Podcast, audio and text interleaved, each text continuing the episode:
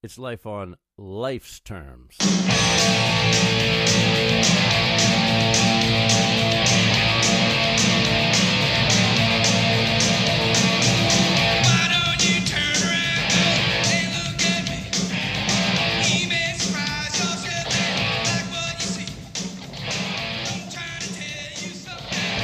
All right. Yeah. This is the Life on Life's Terms podcast. Like I always say, we're not affiliated with any 12-step program, and I'm Tom Robinson. I'm Chris Mandeville. We're recording at a New Way Recovery Center in Quincy, Mass, on Quincy Ave. And our guest tonight is Brendon. Brendon, thanks for coming, man. Thanks for having me on, guys. We appreciate it. Thank you. Love this shit. Yep. All right, so Brendon, usually somebody comes on and they qualify, they tell a story, and then just a lot of times go off into whatever it is about recovery that they want to talk about. So sure. If you want to kick it off? Sure. I mean, it's hard to summarize 20 years' experience of usage and recovery. You know, today... living a pretty good life, and my sobriety date is July 27th, 2016. I've had some previous time in the past, but you know, that's all the past, and right now the focus is, you know, what I'm doing today and this, you know, chapter of recovery in my life, because it really is a chapter. Yeah, and like that other time was also chapters. Correct. You know, still have that experience. Yeah, exactly. You didn't forget what you learned, you know. Hopefully you learned from what happened. Thank God you got another chance to come back. Like, yep. Huge part of my recovery and my sobriety, you know, like the group I'm still in, I helped start with you. Yes, you did. You know, like been there from day one. Oh, yeah? Yeah. Nice. Good stuff. The pastor at the church approached him, said, we need a young people's meeting around here, and here we are. I think you were like the first person I called. What's it? Yeah. It's coming up on 7-year anniversary, right? April? That would be 7. April. The pastor of the church decided that they needed a young people's meeting? Yes. Well, yeah. Technically, some kid approached the pastor and wanted to have an AA meeting. Mm. The kid... I ran into this kid, and he said, I don't know what to do. And I'm like, well, let me call a few friends. And at that time, we didn't want it to be a young people meeting. Right. We thought it could be a young people meeting, but let's see what this is about. Yeah. And and the first meeting, like, what, 5 people showed up? Oh, for a while. First year? Yeah, for a while, it was like maybe 10 people, maybe 12 people. That's still cool, though. Yeah it was, dude, we loved it. You know, it gave us something to do on Friday night. And, you know, we used to have this step workshop. Did you ever go to the one? It was in Hingham, the Ship Church Parish Hall. I never went, but I heard lots about it. It was cool. It was like no more than 10 people. They couldn't even fit 10 people, but it was all real comfortable couches and like nice, like all antique furniture. And you'd be in there. Yeah, it was like being in a living room. Yeah, it was like a living room. Yeah, exactly. Like a real fancy living room. Well, the thing with young people meetings, you know, demographically, you know, there was no young people meetings in the South Shore. Right. Yeah. I mean, there was Braintree young people, but that was. Braintree, and then I think Plymouth type of. I felt more kids from Weymouth and Quincy attended the Braintree. This but there was different style of person. But demographically, you know, West Bridgewater was just starting. Plymouth was already established, but there was nothing in that heart of the South Shore, the Rockland, Abington, even Brockton area. Yeah, and like it's very easy to get to. You know, if you live in Rockland, you could probably walk there. You know, for the most part. I used to bump into you at Cambridge Young People's, you and Brian B. Yeah. You know, that meeting would drive me crazy. Drive me insane. Because people would just, like, talk out of the background. Like, someone's sharing and someone would be, like, heckling them in the back. Like, who lets this happen? When they used to give the coins. Oh. And I don't know if you remember... the guy would do the Bruins. Da-na-na-na-na-na. Hey! Yeah. Like, it was just loud. But it was exciting. Yes. And that's what I was attracted to in young people meetings. I did kind of grow up in the old school AA, the 8:30 to 10 meetings with the old timers. But there was something, and I was 21 when I came into AA originally. Yeah. And I was attracted to the vibe of young people meetings originally. Yes. There is a vibe. And, if the young people are really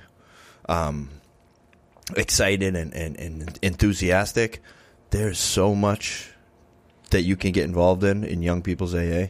Just regular AA as well. But, there's a lot of fun to be had. Yeah. There is.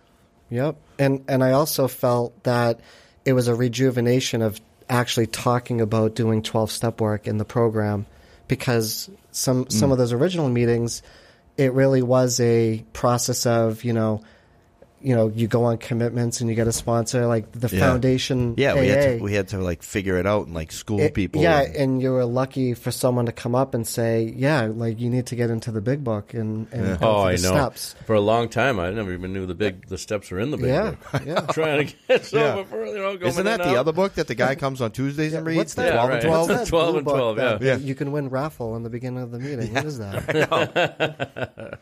It keeps your window open. When you're fridge has a lean to it. Yeah, it makes perfect. A great coaster. So, but yeah, you were 21 when you originally came in? Yeah, and, I was just a lunatic and, ex-raver. Ex-raver. Chris knew that side of me. Oh, yeah. I had the piercings and the Jenko jeans. And I might have even walked into my first meeting with glow sticks in my hand. I don't remember. Yeah, right. But, light up gloves. Yeah. And, I was lucky to have parents in the program, so I had a lot of trust. Oh, your dad's the man. I had a lot of trust going into AA, and I knew what Alcoholics Anonymous was all about. And I would probably say I had an amazing childhood because of Alcoholics Anonymous. Yeah. Oh, yeah.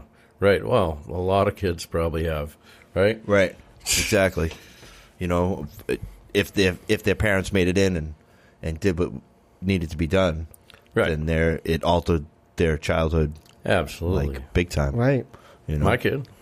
Yeah. Yeah. And, I did the drill for a long time, and I got a lot of the blessings that we get when we get sober. Marriage, children, new car, new jeans, took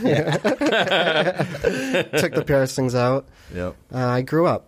I would definitely say, because of Alcoholics Anonymous and the people in it, I learned to be a man. Yes. And, and you're taught to do certain things on a daily basis. It's a reprieve. Yep. And discipline. Yeah, and if you stop doing these things, and it's very easy to do when things are going well.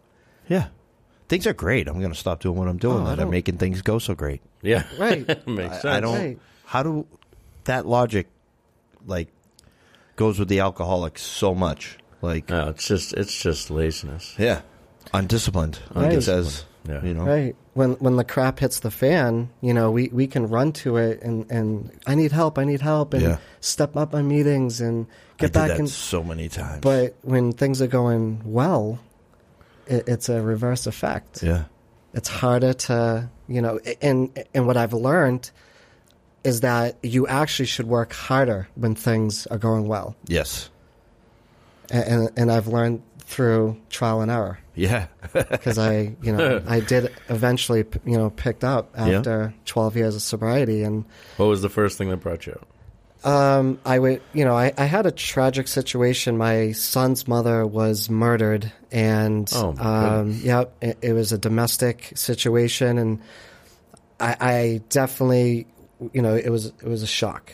And to take on the responsibility of caring for this 10-year-old boy, I was doing well at the time, but that's a trauma situation. Absolutely. Big T trauma. And big T. And I've learned a lot just recently, the difference of mental health and spirituality, because I feel, especially today, and I've had, history of working somewhat in treatment is that, you know, there's certain things that can happen to you that might need to go outside of AA for assistance. I agree 100%.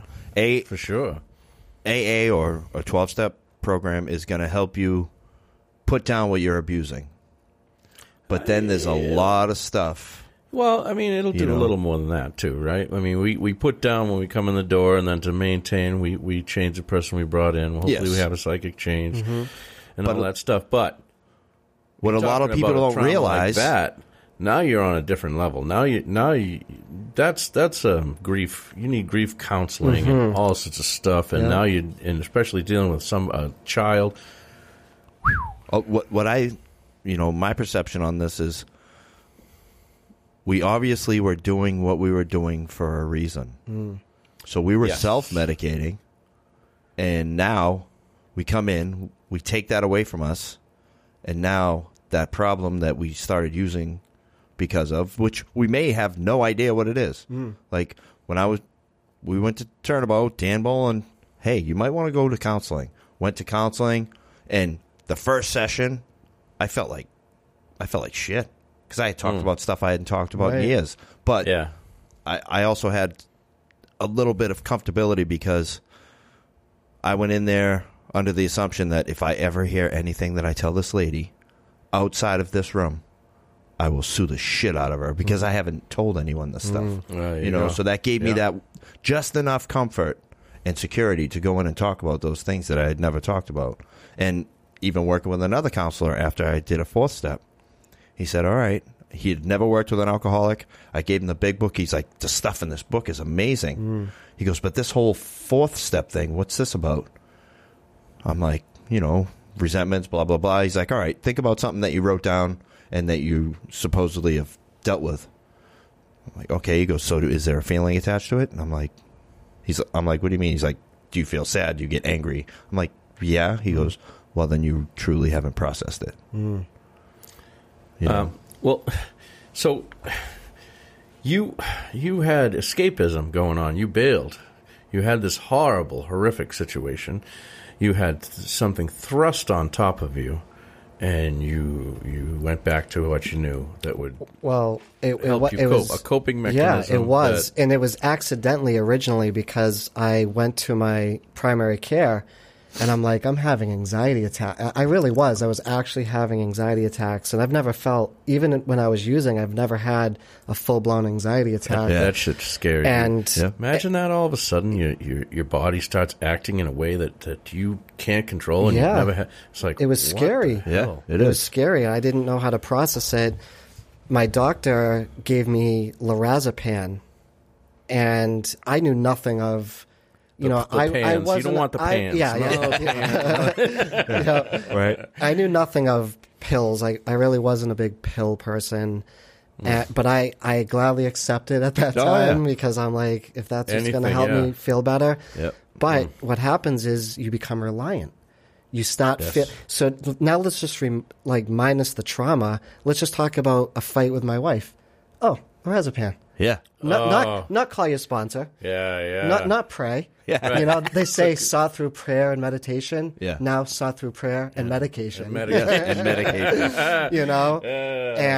And all the while you're fighting, you're like, you know what? When I'm done with this, I'm going to take a fucking pill. Well, that's exactly what happens. I have a prescription for it. God. Because once you go beyond the recommended amount, I relapsed. Yeah. That your sobriety date is junk. And I knew that. And once you know that, you're just like... I can't even imagine that battle internally. Well, that's the hard part, is that now you're living in this lie. And I... some people are very brutally honest when they relapse and they have no problem. Like, I messed up. I am not. I'm an introvert when it comes to using, and I'm very private. And also the ego... we were just getting cooking with Rockland Young People. Yeah. I had a lot of sponsees. Oh, wow. Yeah, there's another dimension. And here I am faced with this fork. Do I come clean about this, or do I just keep going down this road?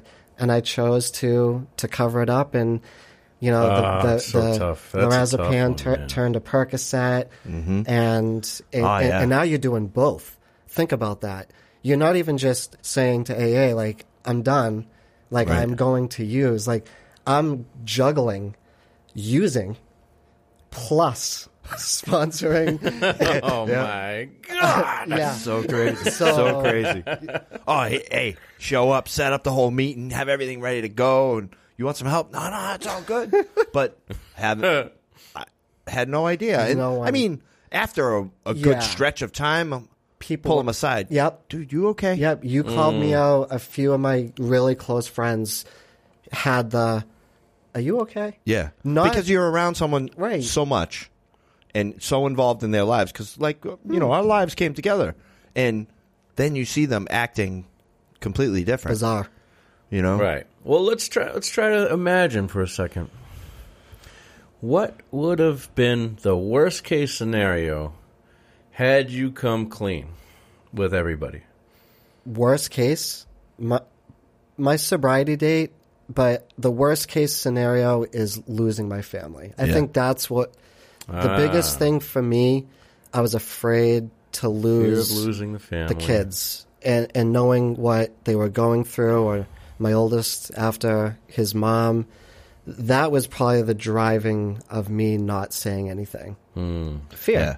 It's a very fear of it's a very all right, now my mistake is affecting everyone around me. Correct. When you're that's real stuff, you know.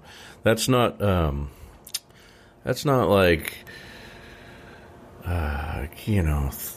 surface stuff.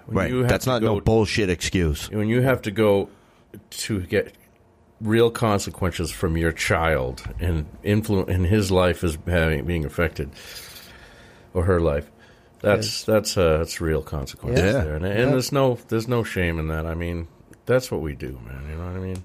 And you're hoping against all hope that you can pull it back together. Yeah, I've been there tried, too. And I tried. Yeah. I know numerous times. I know, but but that's without asking for help. I mean, that's what the basis of this program is about. Yep, that's is to when you surrender, you need to extend your hand and ask for help. I didn't have that. Pride and ego. I tried to do it on my own. You can't fix this problem on your own. Well, I think pride and ego will stop you from doing a lot of things. Yeah. Well, I think it was the fear of the consequences, which are no joke, real consequences. Yeah. You know. Yeah. Tremendous. And those things happen. Those that's real life. I guess the way to do it would have been to I don't know, man, because you couldn't have foreshadowed and forethought that.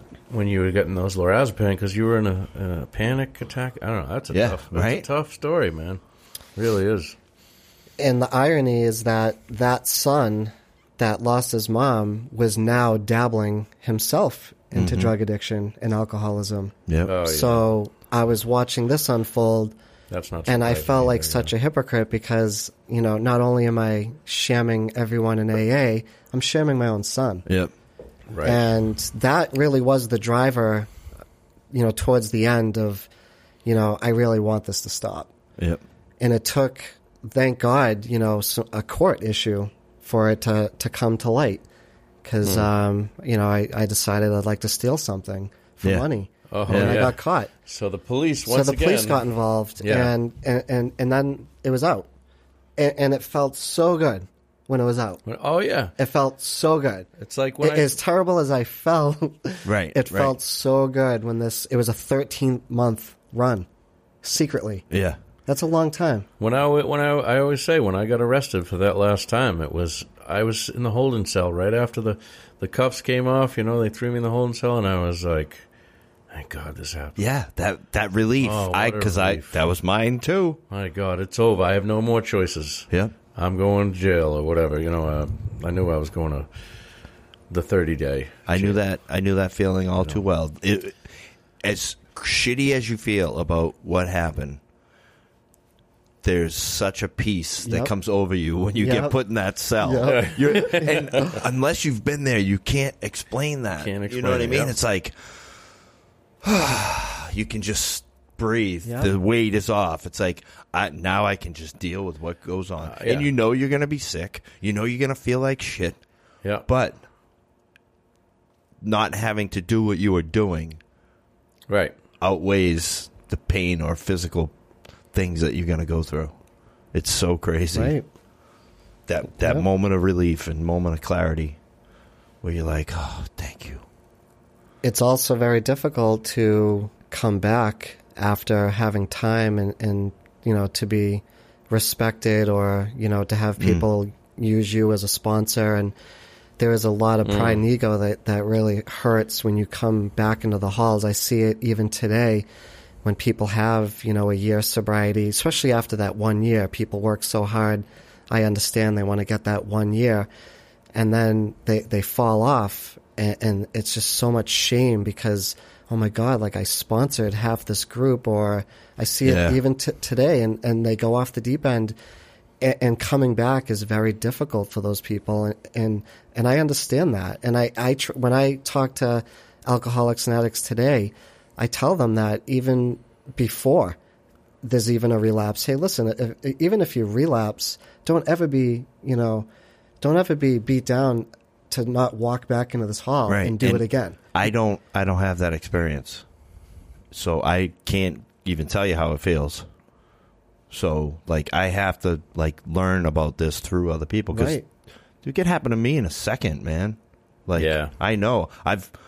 Luckily the only thing I've done right is not pick up. That's it. I've screwed up everything. Everything you can imagine. Oh dude, before I got sober, I picked up so many times and tried to get sober so many times. It's ridiculous. You know, I'm so lucky to be alive because when you're a heroin addict and you pick up after a period of sobriety, you know, you might as well be putting a revolver, one bullet, and spinning that thing and because you don't know what you're getting. You do not know what you're getting off that dude. Absolutely. You're going to try to, I'll just do half. Half of what? Right. Yeah, exactly. Half of what? Right. You half of what I used to do? Half of like he scooped a little something in the bag. You think he weighed it? You think he measured it? Yeah. You think he knows what it's made out of? No. You're gone. You is like a 50-50 chance that you're going to die because you have no tolerance coming back from a period of sobriety. And I did that so many times. I am so lucky. And yeah, right. Thank God. I could definitely be dead and, I have more to do. Yeah. I have more. I know people that have, like, literally lost limbs because they went out after relapse. Oh, really? And either fell asleep on their arm, their leg, like, and actually had to have a limb removed. Dude, I heard this girl come in at Gosnell one time on a commitment. She said that she killed her child because she was breastfeeding and knotted out on top of it. Wow. Uh-huh. Oh, I think I might know who you're talking about. Shivers. I don't know. Wow. I was in Gosnell. This is years ago. Yeah, yeah. She was around for a long time because it was someone up around our way. So bad. Yeah. I actually, can't imagine the guilt and the... Oh, terrible. Yeah. Well, I mean, there's hope. And, you know, when you come back into the hall, if you can get through the pride and ego, it's a new chapter, as we said earlier in the cast. You know, and you get to do things different. Like, just to touch on what we were just talking about, most of that stuff is in your head because you came back and I was like, bro, what's up? You know what I mean? Like, it didn't matter to me. Like, I felt for you that what you went through, but I still cared for you the same amount. You know what I mean? Right. But our head tells us a whole different story. Right. Only the people very new in sobriety would be thinking that anything less of you. Yeah. You stick around for a little while, you realize it's just part of it. You know, people relapse. It fucking happens. I mean, in reality, the only thing that changed was my date. Yeah, right. I'm still the same person. Yeah, there you go. You know, it's a date, and it's a daily reprieve, anyways. Yep. I have so much respect for people that can do it consistently, but I know you have stayed sober this long. Because you don't look at it like that. You look at it like, what am I doing today? Yeah. No matter what, don't pick up. Yep. And that's really what we all have when we wake up. No matter what are we going to do today to stay sober? Time does not denote wellness. Correct. Well, I thank God every day for a day of sobriety. But that's about as much as I think about, you know. I just find the gratitude that I'm still sober and I have another day. And I find the gratitude that I was woken up to try again to be the best person I can be. But I can't imagine myself doing that. I could imagine something happening to me like yourself. I could see that, but choosing to go back out there and to go through what I'm not saying it wouldn't happen, because it could happen. Mm-hmm. But my identity now, I like myself who I am now, and I know that that's not who I am when I use. Mm-hmm. Right. I'm totally different. Yep. And I don't want to be that person. You know, I don't dwell on it. It's not like I sit here white knuckle and try not to pick up a drink or a drug. But at the same time, you have to find that gratitude. Yeah. I've been there though in sobriety, white knuckling it. Yeah. Oh, I have too, especially in the beginning. Been in situations in my life, which I know Brennan can identify with, and been placed in a position where it's like, if I stay, I'm probably going to use and maybe die, or oh, really? Yeah. I can go through this pain of ending this situation and moving on with my life, and hopefully, salvaging something out of it. Yeah, it's a lot harder to recognize in long-term sobriety the work you have to do and then execute that work than it is to just say F it and pick up. It's a lot easier to just pick up. Right. When the pain is severe and deep, it takes a lot of hard work to not pick up, to go the opposite direction, to tell someone you're struggling with 8 years of sobriety, 10 years of sobriety, 12 years, 15 years, to go through the process again, to do something different. Maybe you need a new experience, to change sponsors. That's a lot of work. Yeah. It's a lot of work. And we're lazy. We're so lazy. Well, like we said, we got very comfortable in long-term sobriety, and that's what happened to me. It was easier for me to just take the pill than it was to tell on myself and to do the work. Right. Simple as that. Right. So well, I was under the same type of delusion when I was trying to get sober that it's going to be good. A couple weeks, I'll get this under control. A lot of that. That same type of thing, like I can do this. For a long time, and it was the ego, I think, of not being willing to ask for help, or just to do the drill, to do the right thing that people do, the normal drill that people do to get sober.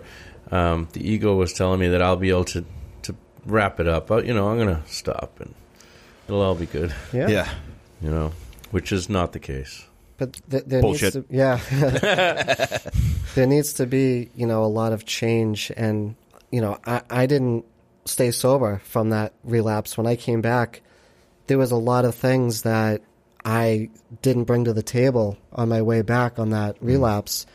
And I did stay sober for 3.5 years, but internally I was still dying.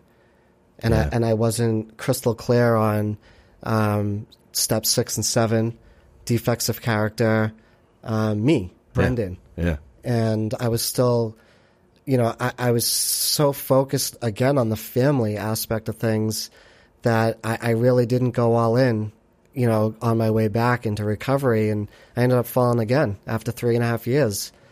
And this one was a lot different because now at this point, my son was full blown, he was using. My ex-wife at the time, my late wife at the time, she was struggling. I was struggling, another child in the mix. Yeah, we had another child in the mix, and he's the innocent one. Yeah, and again, I'm faced with the same decision: put my hand up and tell someone I'm hurting, or pick up. Yeah. And again, I picked up. Ugh. And more at stake, too. Yeah. And Chris, you saw me coming down, to 1.5 years ago when I was walking down to Goddard Ave. Yeah. You were the first. Thank God you were the person, because it's a funny story. I was just coming back again after another emotional relapse, and I was on the phone with my brother, and I was right down the street from Rockland Young People, and I didn't want to go. I did not want to face anyone, even though I actually, at this time, I knew, like, I wanted to come back. I knew AA was the only thing that was going to save my life. Mm. And my brother said, why don't you just go to RYP? And I was pumping gas at Mobile, and I'm like, no way. Yeah. I am not going to that meeting. And I'm driving home because I live right past RYP, and without even thinking, I just banged a left. Yeah. Didn't even – it was God. It was a higher power, I swear, that just took my hands because I didn't want to. Right. You know, I had a foot on the gas. I'm not even going to look down Goddard Ave. I'm just going to fly home. Yep. And I just went, and I pulled right in, and I walk right down to the meeting, and who's right on the step was you. Yeah. And I think you said, like, dude, you look terrible. But I needed that. Yeah. And I think I said, I do. Yeah. You know, and, exactly. I was... You know, there was finally, no more games. Honest. Yeah, there was no more games. I said, yeah, and I need help, and I need help. And from that day, I've really, you know, I've gone hard at recovery and the change. You know, luckily I got into with a really good guy that brought me into a new world of writing a turnaround on a 4-step, and I needed this deep overhaul of some defects of character that I was plagued with. And some, you know, one thing that he taught me is that I used to do a 4-step and I would write down the simple resentment.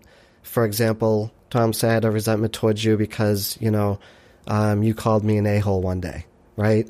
And I would just simply write the resentment and, you know, just the simple, well, maybe I deserve it, whatnot. But I never recognized that your hatred to me, or maybe that comment, had nothing to really do with something I've done to you, but maybe what you've seen or watched me, how I've treated others. And I never recognized something that simple. So I would leave someone off my 4-step because we've never had an argument, we've never had a problem. But how does that person view me when he's watched me neglect my wife? When he's watched me neglect my children, he might be very upset with me, even though we've never had a confrontation or resentment involved. Right. So when I did this 4-step, I wrote everyone down. And I mean everyone. Yeah. Anyone I've had somewhat of a relationship with needs to be written down. I'm not saying that's the process for everyone, because that might be overwhelming for someone first coming in. Yeah. But for someone like me that, you know, picked up after 12 years and picked up. Right. That has the experience that you have. Something was going wrong that I needed to look at. And yeah, what were you missing? You know, like where were you falling short? Yeah, you know? I think a lot of it, you know, was how I want people to view me. Ego. Yeah. And it's... Oh, it's a bit... see, I have an opinion, and it might not be right. You know, it's all right. I've been wrong. It's yours, though. Once, twice. But my opinion is that that how you want people to view you is also wrapped up in how you want to view yourself. You know what I mean? And I think that how you view yourself is the real important thing. And you think, and I think that not you personally, but of I mean course. Just. And I think that if we don't get the reaction from other people, then it threatens our self-identity. And that's harder to take, I think. That's the big thing. Self-identity was huge in my story. It was just a huge thing because you know it how I viewed myself. If my expectations weren't met as reflected in other people or other life situations, you know that was hard to take. That's tragedy. Yeah, and. You know, and I think that brought me out there sometimes. The fear of, like, really looking. And it comes back to that thing that Johnny, what's his name, always says, you're already all right. Oh, Johnny F. Johnny F, yeah. You're already all right. That was so big for me. That's such a good thing to swallow. You don't have to pick an identity and fucking make that happen. You're already all right. Yeah. You know what I mean? I know. That's a big one. Yeah, and it all starts, you know, with, you know, when I say how people view me, you know, it's a simple fact. Like if I'm in a meeting and I'm hurting, you know, I need to tell someone. I need to be honest with people. I don't care if people know it. Yeah. You know, I'm done with, I have to put on a show because I have, you know, so much time or, yeah, it's not, that's a tough thing, man. That's right. Hurt me. That's hurt me. Absolutely. Mm-hmm. You know, and another thing too is I don't raise my hand if I have nothing to offer. And, you know, this time coming back, I've kind of stayed pretty quiet. You know, if I am inspired or I feel like I have something to offer, I will, you know, participate in the meeting. But this time I'm trying to listen to people. Yeah. I'm trying to do a lot more listening. Right. And like, well, that's definitely a good thing. I've been doing that a lot at Rockland and not raising my hand. But if I hear something, like, I'll personally go up to the person after, you know, and talk with them versus trying to, you know, say something that everyone's going to laugh at, or, you know, it's right. It touches me more in the heart now than in the head, you know, like when I hear stuff. And, you know, it can be, I've fell victim to it many times. It can be really tough to ask for help when you have some time. Mm-hmm. It can be so hard because I know when I was early in sobriety and there was people that in front of me and they had 10 years, 15 years, you know, man, they got their shit together. Mm. And then I'd talk to them and it'd be like, oh, no, I'm getting divorced. I'm losing my house, blah, blah, blah. What? Really? And you're okay? You know? Because, like, we have this... Still can't use. We have this vision. Yeah. Johnny P. from the house. Johnny, what can you do today? I can't shoot at Ron. You know? This guy's like... I love it. Dude. Like, that guy went from working on the gym, friggin' top sales guy over at Cadillac Norwood, blah, blah, blah, has an aneurysm, and now he's, like, in a nursing home. It's like he aged still, 20 years. But he still has that gratitude. Yeah. Like, still has, like, he'll look at me and, like, not really remember who I am, but know who I am. Yeah. You know? Yeah.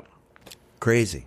Hmm. So crazy that people can push through stuff that gets thrown their way. Yeah. In this span of sobriety, I lost my, you know, ex-wife to a brain tumor. And, you know, I was dealing with her passing and my oldest son's addiction, and I stayed sober through it. So anything's possible. Anything is possible. Yeah. That was a tough situation. Yeah. And you just nothing there's nothing in a drink or a drug that's going to solve any of those type of problems. Nope. And I needed to experience my relapses in order for me to be who I am today. That's my story. Not everyone has to. I did. Yeah. It took me two of them. Yeah. To wake me up. Like everything happens the way it's supposed to. Everything happens. So you can get to where you need to go. Correct. You know? So, you know, I look back at it and I am grateful that, you know, these relapses happened in my life so I could learn from them. And that's what today is about, is to just learn, you know, what makes Brendon tick. You know, when is a red flag, you know, Brendon's red flags. That's what I call them. Yeah. Mm. And it's very simple. It's the little things like lying. A simple lie. Yep. I have to stay away from lying. Yeah. Because I've lied in sobriety. Yeah. And I mean stupid lies. Oh, yeah. Over the dumbest shit. Like, why? It feels so good not to lie. Just clean. Just it is what it is. And even though, so much easier. Even though you know that even if it's just a stupid little lie, but the person that you are honest with, it's going to hurt them. Correct. Like, you're willing to deal with that after, just so that you can be honest. Right. Oh, yeah. And it's so much better. It's like, it reminds me of, like, being at work and, you know, something you've made a mistake, you know, and the first thing next to you says is like, oh, just say this. It's like, no, I fucked up. Yeah. Yeah. It's so much easier. Exactly. I fucked this up. Sorry about that. I'll try better next time. You know what I mean? I fuck up. Why? You don't fuck up? Yeah. So just go in and say this. No. I'm going to go in and say, yeah, I fucking crashed the truck. I'm not gonna, you know I don't what I mean? Say that. Like, but, you know. No, it's happened at work. Yeah. But after I feel, and You feel 100% better because the story that goes on in your head at that point, different ball game, because you're like, oh my God, they're going to do this, going to walk in. Hey, I kind of fucked up the brand new truck. Okay. Can you still drive it? Yeah. All right. We'll take care of it. You know, right? That simple. Yeah. But the scenario that goes on in our head. I'm gonna get fired. Blah blah blah blah. Oh, dude, I was borrowing. I was self-employed with a partner at one time, and I was borrowing his big ass flatbed truck. You know, dual wheel flatbed, 12-foot flatbed, and I was dope sick, and I was waiting on the dealer to call me, and I was in this truck, and I was asleep on the front seat when I got the call. Or something like that. I don't even know if we had cell phones back then. Well, whatever. I woke up, and it was rainy. And, you know, there's a big truck, and you have to look out the mirrors and all that stuff. And I couldn't really see, so I back it up. And I put the bed of his truck right into this, like, brand-new SUV grill and just totally took out the grill. There's, like, pieces of it all over the place, both headlights, everything. Oh, no. And I mean, it was a high-end car. I don't remember what it was exactly, but it was an expensive car. I pulled back into my parking spot. I go over to the car. I look around. Nobody's in it. I go into the store, and I'm walking around. There's like a Burger King and a gas station. And I'm walking around going, whose car is this? Whose car? You know, anybody? No. I walked back out there, and the skies just opened up, and it was absolutely pouring rain out. And I see the lady. She's in her car. And so I walk over. I walk up to the window, and she gives me this look. She's so angry, and she just stomps on the gas and takes off. I'm like, nice! Score! Yep. Oh, now man. I don't have to deal with that. I don't have to deal with that. But at least I was willing, because I knew that I couldn't have, you know, I couldn't leave the scene of the car. Yeah, hit and run. I wouldn't get what I wanted. Right. I'd get arrested. I mean, yeah, you can't do that. I gotta hit and run. Your buddy would get arrested. Dope. Yeah, you gave his truck back. Oh man, nuts. Well, you know, in a nutshell, from '98 to 2018, I don't look at, you know, this 20 years as all a sad negative thing. I mean, I've been blessed with so many great things in sobriety, yeah. And you know, I just, you know, to love a sunset, you know, to listen to music. Like, we're talking basic, primitive human things that alcoholics back get, to basics, you know, dude. Complete. They just lose focus or touch of life, and life is a beautiful thing. You know, even regardless of people dying and stress and trauma. You know, there's a lot of beauty, and it really does just start with trying to have your gratitude list outweighing your problems. Yeah. You know, if you can stay grateful, and I heard, you know, in AA a long time ago, a grateful heart never drinks. Yep. That's an old-time saying. Yes, that's an old saying, and that is true. If you can keep the gratitude in your heart for a day of sobriety. Yeah. Right. I mean, that's. I keep that up front. That's huge, because you realize that where we come from, you know, you could not have this day. Mm. This day certainly could not be here for you. Mm. You know, and if you keep that up front, then hopefully that saying rings true. I don't know. Yeah. I mean, it's scary out there. Dude, it's a scary. We had scary world right now. Fucking really good times though, too, man. Oh God. We sober cruises. Oh, yeah. It'd be DJing. Oh, no kidding. Oh, yeah. Man. The big book talks about whoopee parties. I think we've had an AA whoopee party. Like, really? Absolutely. A few of whoopee parties. Yeah, I mean, I love golfing. I have all my friends that I golf with are all in the program. You know, it's the little things. Dude, we had New Year's Eve parties, freaking costume parties. Yeah. We had costume parties. It was like sober raving. Yeah. Absolutely. You know, and we had the best time. Fucking Red Bulls and boats rocking out in Boston Harbor. People to this day tell me, you know, going to your house or going to those things taught me that I could do fun things in sobriety. Fun. That's a huge key, people still say that today. Dude, so many people would come to these sober cruises very, very early in sobriety, not even know how to have fun. Right. And then they see 200, 300 sober people rocking out, and they're like, and it like rockets them into a whole nother world, you know, where they may not have made it, you know, where right they would have been like, oh, this sucks, I can't do this, this is boring, and just looking forward to the next one, or looking for, all right, what's next? What are we going to do now? You know, right? Man. Yeah, I mean, you can have a lot. I had a lot of fun in sobriety too, even though they used to call me the Debbie Downer.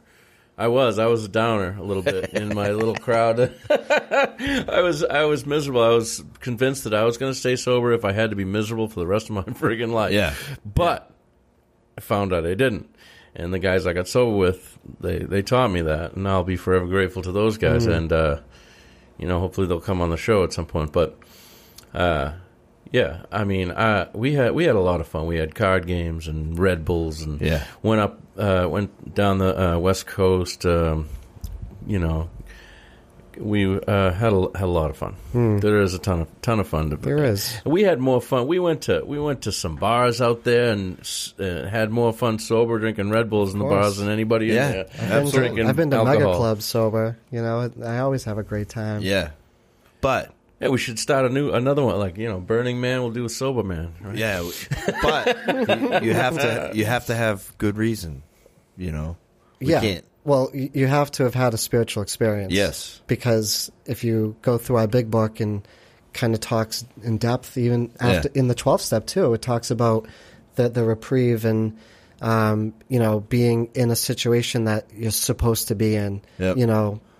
Sometimes we do have to go to a family party that people are drinking, or sometimes we do have to go to bars or clubs or whoopee parties. Yeah. But I've also been out with people in recovery, and like they've dipped off in the corner. It's like, yo, where'd they go? And they ended up relapsing. Yeah. Right there with a whole bunch of sober people. Yep. Like, yeah, there is that danger, I guess, right? You know, that's you just got to know it's an internal thing. It is. I don't think I can go there tonight. You know. Yeah. Well, I know that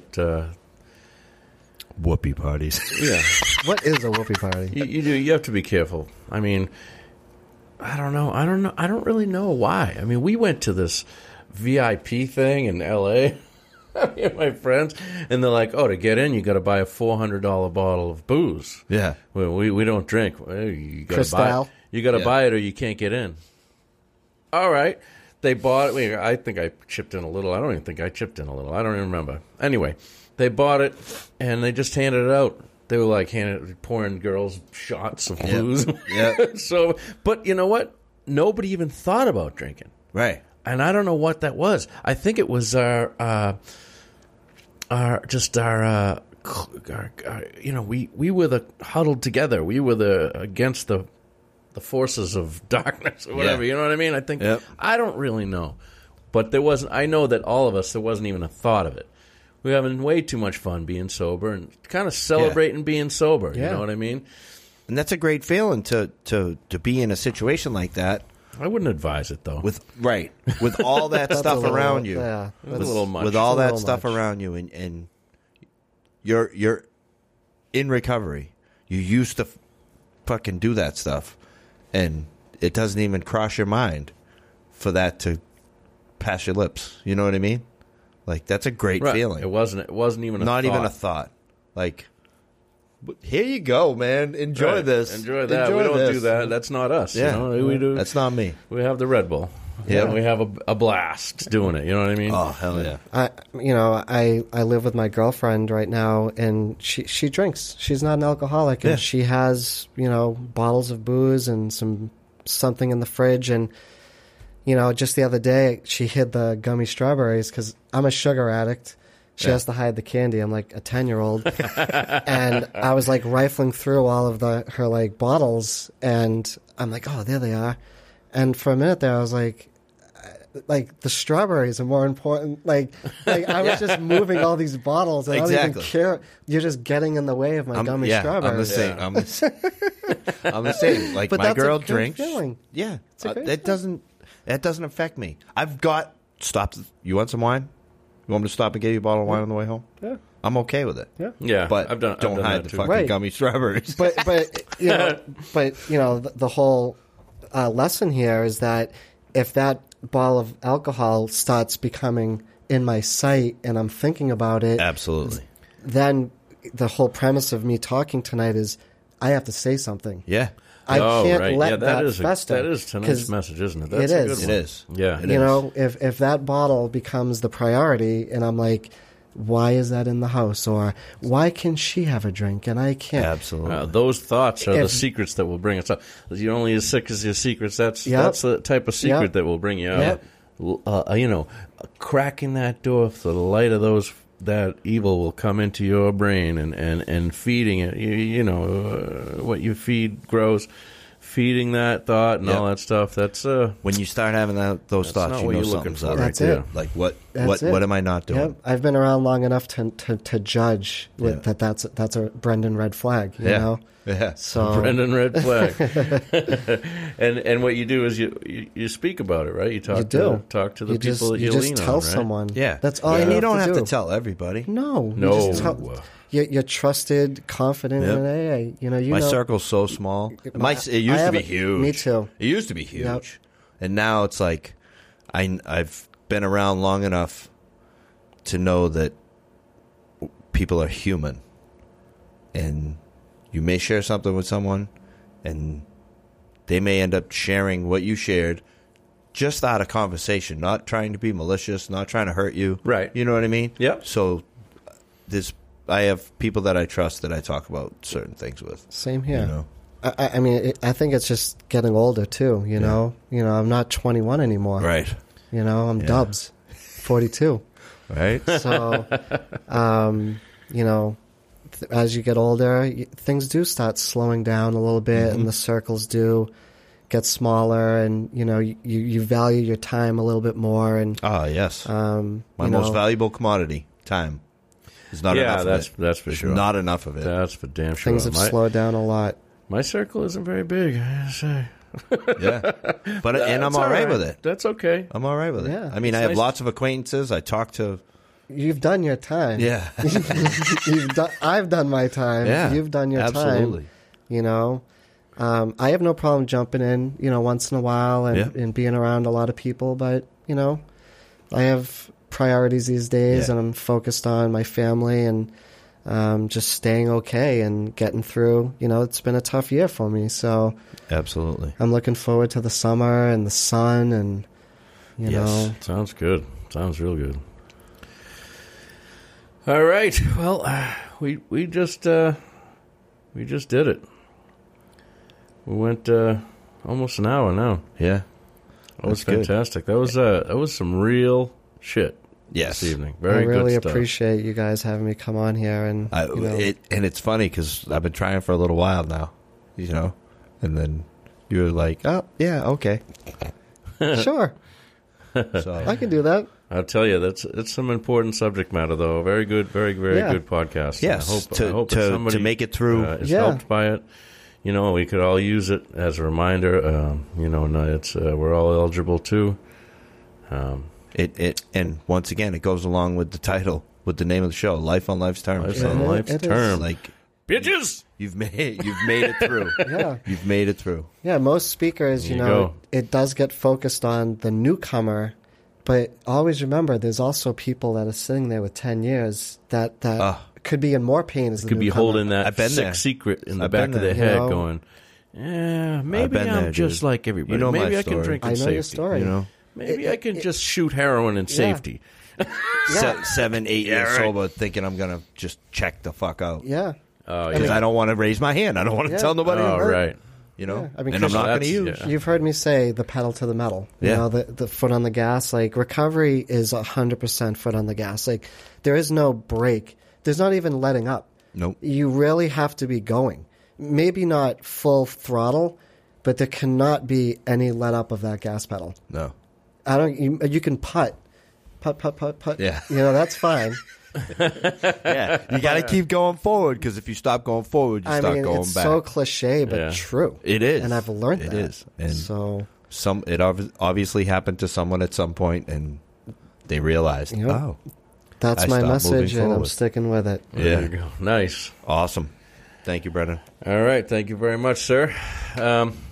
All right, so the Life on Life's Terms podcast, lolterms.com. Support us on iTunes, Google Play, and the Facebook group is the Life on Life Terms podcast. Yes. And it was another good one, and we're out. Peace. I live in this world full of anger and hate, and nobody is safe in this place overcome me, trying to stay sane.